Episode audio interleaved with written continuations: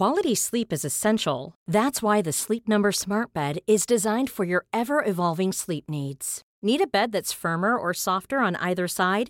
Helps you sleep at a comfortable temperature? Sleep Number Smart Beds let you individualize your comfort so you sleep better together. JD Power ranks Sleep Number number 1 in customer satisfaction with mattresses purchased in-store. And now save 40% on the Sleep Number limited edition Smart Bed for a limited time.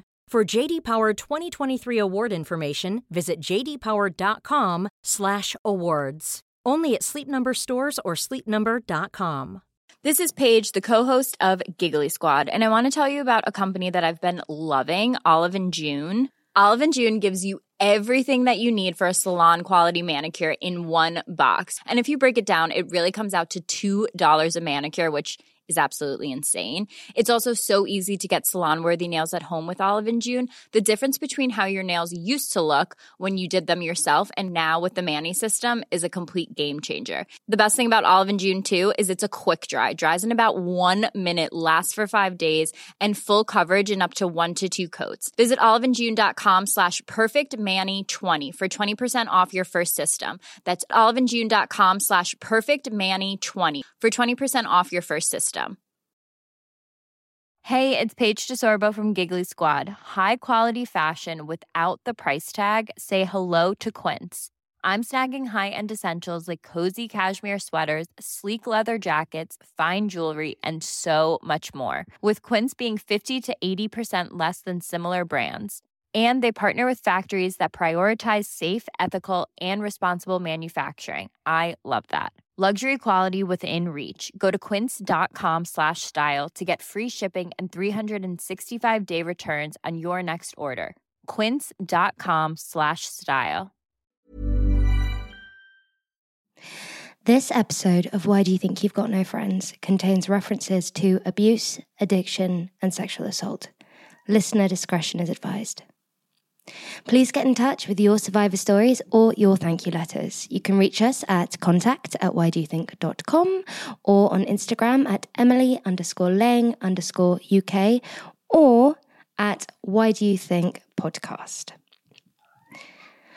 Hello and welcome to Why Do You Think You've Got No Friends? My name is Emily Lang. I'm an actress, writer, singer, codependent, returnee from rock bottom, and a gratefully recovering addict.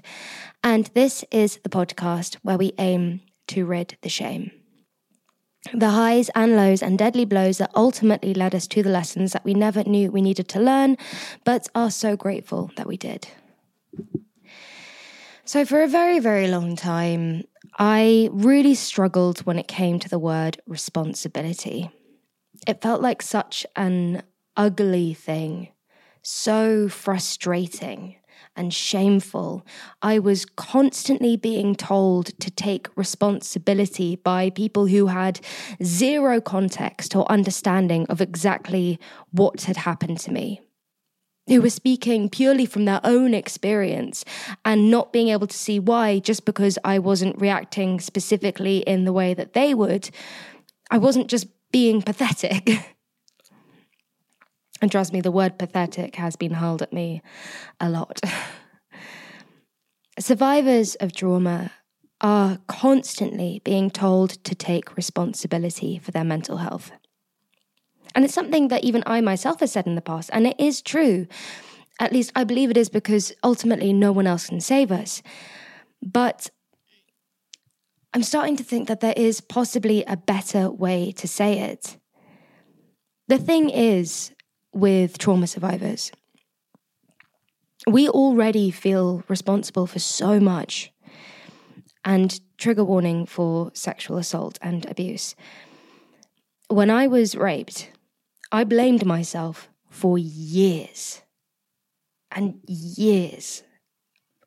When I was in an abusive relationship, I genuinely thought it was all my fault we already hold so much guilt and shame and feel so responsible that when we are being told by someone who's sat on their serotonin throne to get our shit together and take responsibility, it just feels like a big old solid jab to the windpipe. I really think there needs to be a better way of going about this.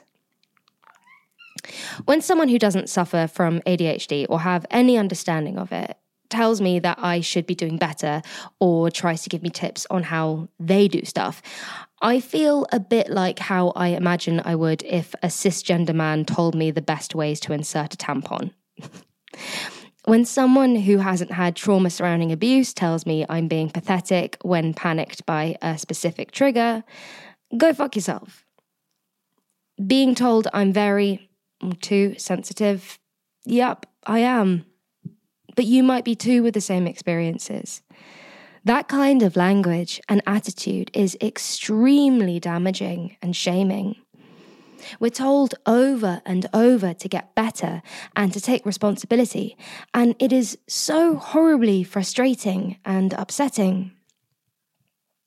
And what makes it even more frustrating and even more upsetting is when we don't know what to make better or what to take responsibility for. And herein lies the topic of today's episode getting a diagnosis. so I am really fucking sick of seeing things on television or on social media about the danger of labels when it comes to mental illness. Of course, it is anybody's choice as to whether they share their diagnoses with others or not. No one is obliged to do that.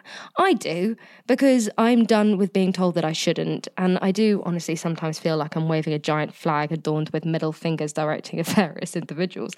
But if I say that I am an addict and I'm judged for it, that's the listener's problem, not mine. That's coming from their own stigma. If I say that I have ADHD and people make assumptions about me, frankly, I just find that a little bit fucking weird. I have heard from a lot of people, most who don't suffer themselves, I will add, that diagnoses and labels are dangerous because it gives people an excuse to just be a bit shit. And I find this so incredibly offensive. Of course, I I do have a tendency to take everything very, very personally. So shit like this will always whack my eardrums and ricochet down my spine, just a little different because I take it as a direct attack. But getting diagnosed was one of the best things that has ever happened to me. I understand that for others it's different, and I will never preach that there is only one good and correct path when it comes to this stuff. I'm not saying that everyone needs a diagnosis to be able to get better. We can each find our own way. But I am also very angry at those who unequivocally and blanket statement claim that they're that that any kind of diagnosis and label is dangerous because it's really shaming. It's a shaming, and if I'm honest, a kind of fairly ignorant outlook. Like I said at the start, we are told so much that we need to take responsibility. And that's how we're going to get better. And that's how we're going to recover. I was not able to do that until I was able to understand exactly what it was that I was taking responsibility for and what I was recovering from. I couldn't tell what was coming from me and what was coming from illness. Mainly because I didn't really know I was ill. Once again, this is why a diagnosis is so very fucking helpful. And being screamed at to get my shit together. I kind of I was left feeling like I was desperately searching the room like a lost toddler and holding out various items and saying, "What do you mean this?" The whole thing was just guesswork. Being given understanding and clarity has been an incredible gift. For example, my ADHD diagnosis. I find maths incredibly difficult. I always have. And I remember being at school and starting a maths lesson, and the teacher would start talking, and then all of a sudden it would be 20 minutes later, and we'd be given a worksheet to try, and I would not be able to tell you where I had been or what had been happening for the last 20 minutes. And I just get into trouble or be told that I was stupid.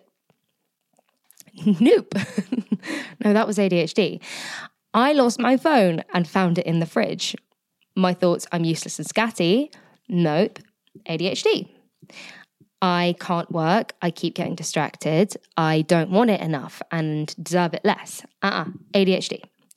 There's a lot of noise, a lot of people. I'm having to concentrate hard, hard, hard. I am beginning to leave my body and everything is hitting me at slow motion. I think I'm a shit worker and I'm weak. No, no, no, no, no. Guess what? ADHD.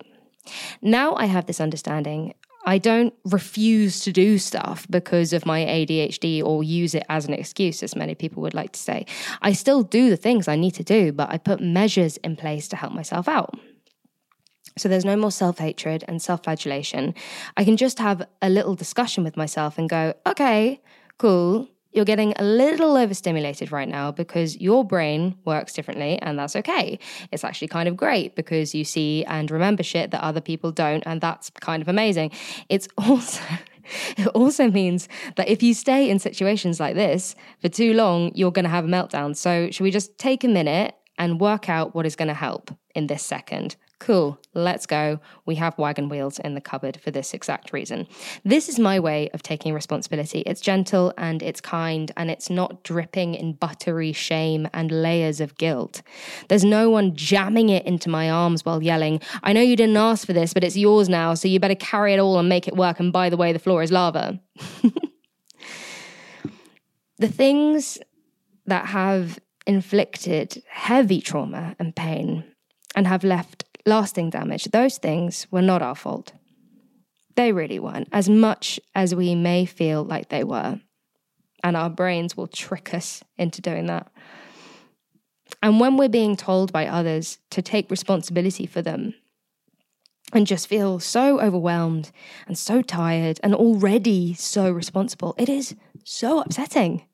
And we feel like failures and so small and so useless and incapable of change because it's all so confusing and heavy and exhausting. So just take a breath. Take a big, big breath. No one is in your body or your mind and if anyone who is not specifically a trained professional is yelling at you and telling you to gather all of your mental shit together, just take a step away from them. It's not helpful. Also, trained professionals will not do that. But tackle things bit by bit. Clarity will come with calm and a lightness of touch. My diagnoses were beyond helpful, beyond words can describe when it came to sorting stuff. But I know that it's not for everyone. And I know that going about getting one can be really, really fucking hard.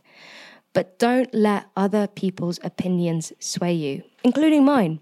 I just implore you to stay away from anything that reeks of shame or judgment. And if anyone makes assumptions about you or won't employ you, yes, I have been told in the past that I'm making myself unemployable because you struggle with your mental health. Those people sound like massive fucking wankers and are operating from their own silly stigma, and it is really not personal. And honestly, you don't want to be working with someone like that anyway.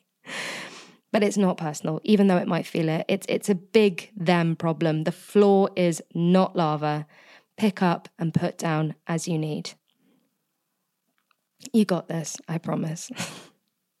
I'll talk to you next time. And if you or anyone you know is struggling or needs help with the issues discussed on Why Do You Think You've Got No Friends, please visit the podcast bio where you will find contact numbers with people readily available to give support.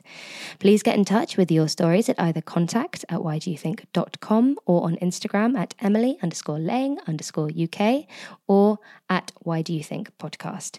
To have your story or your thank you letter read on the podcast, please put survivor story or thank you letter either at the top or in the subject line.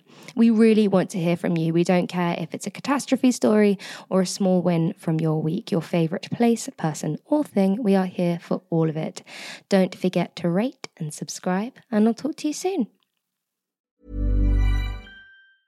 A lot can happen in three years, like a chatbot may be your new best friend. But what won't change? Needing health insurance. United Healthcare Tri Term Medical Plans, underwritten by Golden Rule Insurance Company, offer flexible, budget friendly coverage that lasts nearly three years in some states. Learn more at uh1.com. Even when we're on a budget, we still deserve nice things.